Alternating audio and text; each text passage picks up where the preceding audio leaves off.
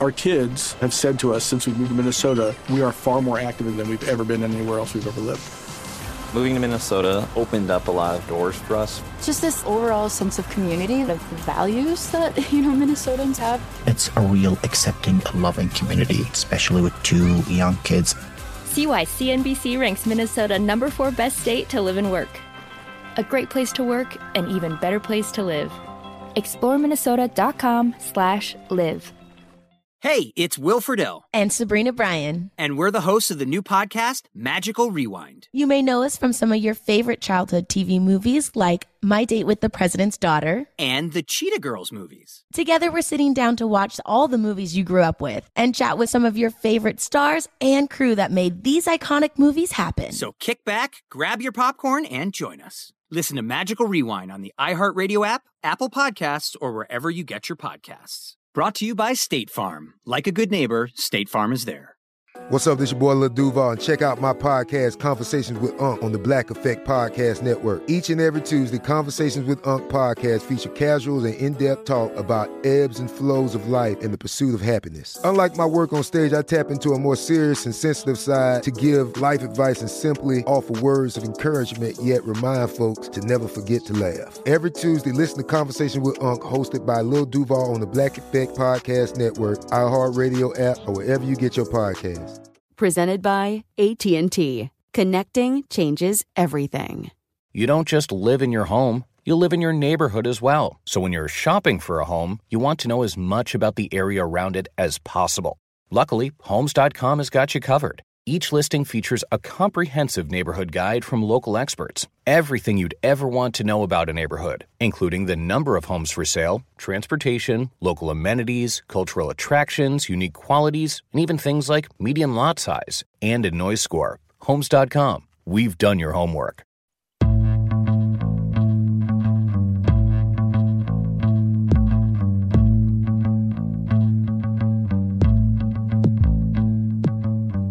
And we continue here on Our American Stories, and now it's time for another installment of the McLalan Files, where we go deep inside the life of Bob McLalan, someone you don't know, but whose life and whose voice, well, you're sure to be captivated by. And today, Bob, who's a Marine, shares a story about his dad, who also happens to be a Marine.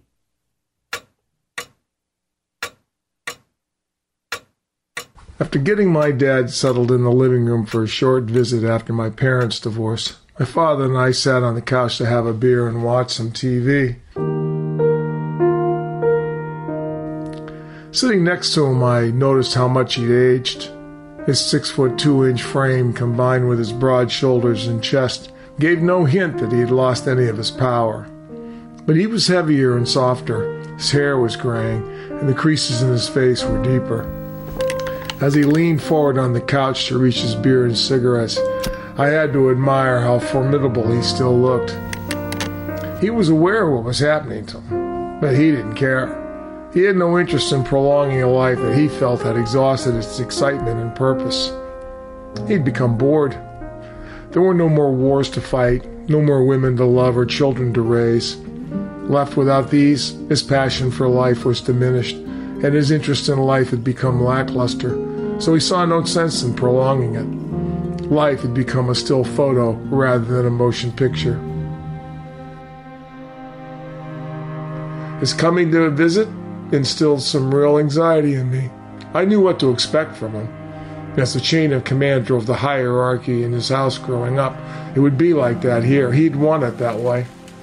In his house or under his command, he was like a giant redwood tree, and very little grows underneath those trees.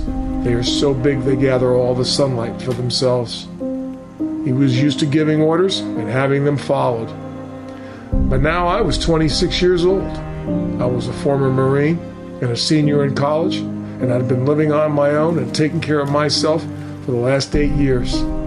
Coming to visit my home would be my dad's turn. It would be his turn to move over.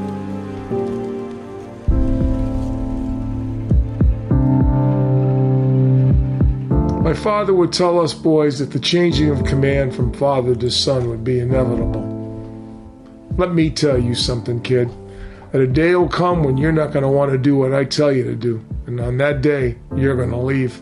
Because if I lose control to one of you, I won't be able to control the other two.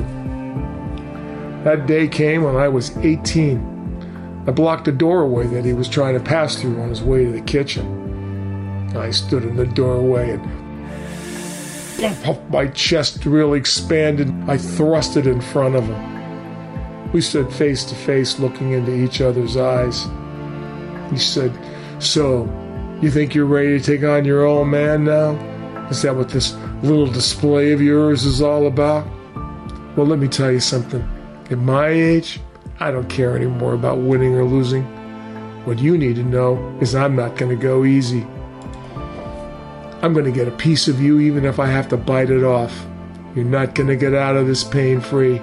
You need to think about whether it's worth it to you. Staring into his unblinking metallic blue gray eyes, I thought over what he said and decided, yeah, it's time to step aside and let my father go on his way.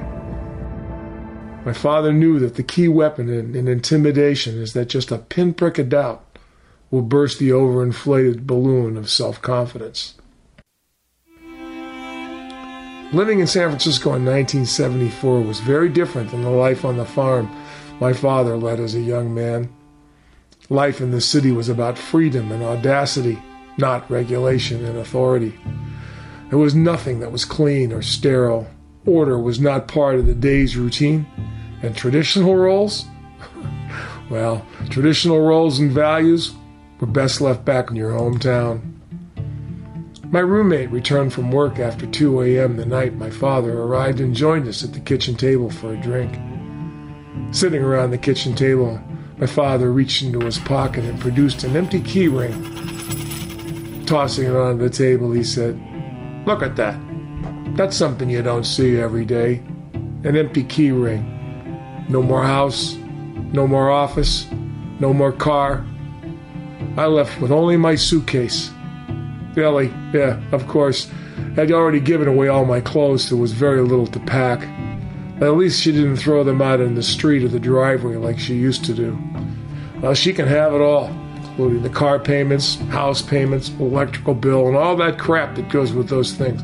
I have my suitcase, and that's all I want. I went overseas with far less.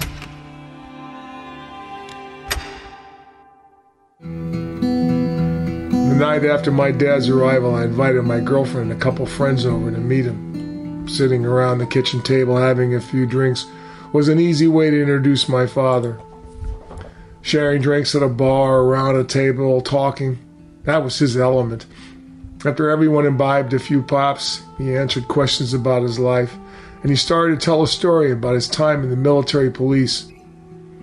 I looked over at my girlfriend sitting next to me and I started to run my fingers through her hair. I commented to her about how beautiful she looked. She didn't respond or pay any attention to me, as she seemed fascinated by the story. A phone call from a hotel to the Kingston police asking for help. The desk clerk at a local hotel reported that a woman was with a Marine upstairs in her room, screaming, You murderer! Oh my God, you murderer! The door was locked and bolted on the inside, and the hotel clerk was afraid of what he might find inside. He wanted the MPs and the police to come immediately. He continued, In the hall, we could hear sobbing inside the room, but there were no other noises. We pounded on the door until she screamed, You murderer, you animal! Help! Help! I whipped our weapons right out, unlocked the safety, pulled the hammer back, and I reared my body back and shouldered it into the door to get it open. And the three of us exploded into the room with our guns searching for a target. With our weapons locked and loaded, we quickly surveyed the room, but found no one other than the sobbing woman sitting alone on the edge of the bed. She raised her arms. He's in there, she said as she pointed to the bathroom. He's in there. I ordered the other two MPs to cover the door as I burst into the bathroom. Looking down the barrel of my 45, I only saw a drunken Marine sitting on the floor in my gun sights. Sitting between the toilet and the wall with his arm around the back of the water pipe, he looked up at me and with a smile on his face, he waved his arm and said, Hiya, Sarge. We all had our guns pointed at him until we realized he was unarmed and certainly too drunk to stand up. I demanded to know what the hell's going on here, Marine. With his free arm, the Marine pointed inside the toilet bowl and said, Look. We all leaned forward to peer into the bowl, and to our amazement, there was a small orange duckling the couple had won at a local fair swimming around the inside of the bowl. The drunk Marine said, What's this, Sarge? With the arm around the water pipe, he reached up and pulled the cord on the water closet. The sound of the flush unleashed a torrent of screams from the woman in the room as the water was sucked down the drain. The duck, caught in the whirlpool, started swimming faster and faster against the suction of the vortex in an effort to stay afloat. The faster the water drained, the faster that duck paddled. In spite of his struggle to paddle fast enough, though, to keep him from being flushed down the drain, he was eventually sucked down the drain and disappeared. The bathroom became quiet as the bowl started to refill. Mystified, all eyes remained transfixed on the now empty and quiet bowl which had just swallowed the duckling. Jesus Christ, Marine, what the hell are you doing here? He said he demanded. Marine just sat there next to the toilet laughing so hard he could care less about the prospect that he was going to be arrested and hauled off to the brig.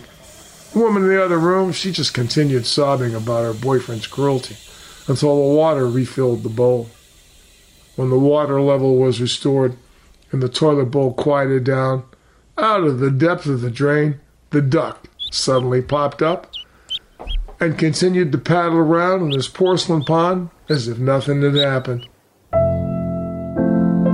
As the crowd sat around the table laughing, a friend approached and asked, Hey, is it cool to smoke some pot?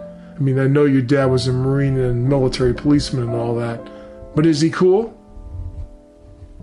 The reality of cultural and generational clash became real clear to me now. If I could have imagined at that moment that his few days' visit would turn into his becoming my roommate for the next 18 months, I would have thrown all his clothes out on the driveway and bought him a one way bus ticket back to my mom. And you've been listening to Bob McLalan, and what a storyteller. And we look forward to more from Bob McLalan. It's the McLalan Files. Again, the McLalan Files, Bob McLalan's story, his father's story, here on Our American Stories.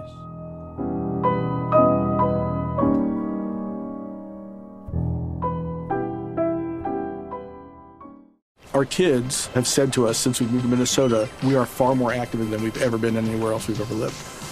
Moving to Minnesota opened up a lot of doors for us. Just this overall sense of community, of values that, you know, Minnesotans have. It's a real accepting, loving community, especially with two young kids. See why CNBC ranks Minnesota number four best state to live and work. A great place to work, an even better place to live. ExploreMinnesota.com slash live.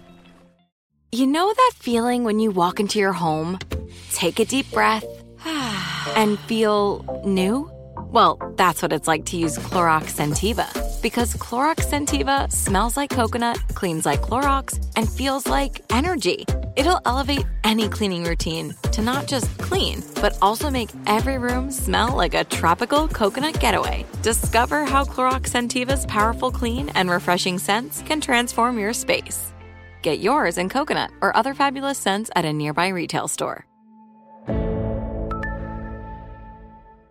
If a new house is on your wish list in the next five years, grow your savings faster and experience your dreams with an Ohio Homebuyer Plus account from Kemba Financial Credit Union. A savings account specifically designed to save for a new home where you can earn 7% APY, a $500 matching bonus, and a $1,500 mortgage closing cost credit. Learn more at Kemba.org. Offer expires March 31st, 2025. APY equals annual percentage yield. Restrictions apply. NMLS 292230. Equal housing lender. Federally insured by NCUA. From BBC Radio 4, Britain's biggest paranormal podcast is going on a road trip. I thought in that moment, oh my God, we've summoned something from this board. This is Uncanny USA. He says, Somebody's in the house. And I screamed. Listen to Uncanny USA wherever you get your BBC podcasts. If you dare.